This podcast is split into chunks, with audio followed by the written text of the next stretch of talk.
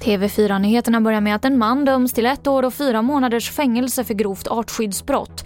Domen föll i förmiddags i Allingsås tingsrätt i det största artskyddsbrottmålet i sitt slag i Sverige.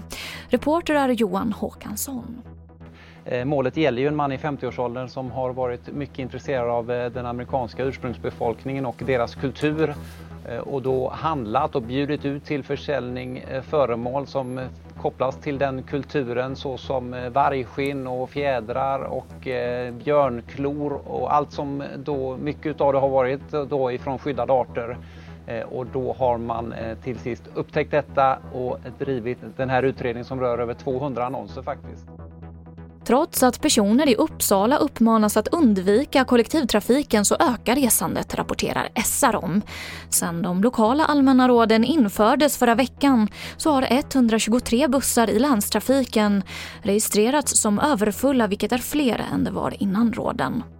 Och jag avslutar med att Whitney Houstons låt I will always love you har nu visats över en miljard gånger på Youtube.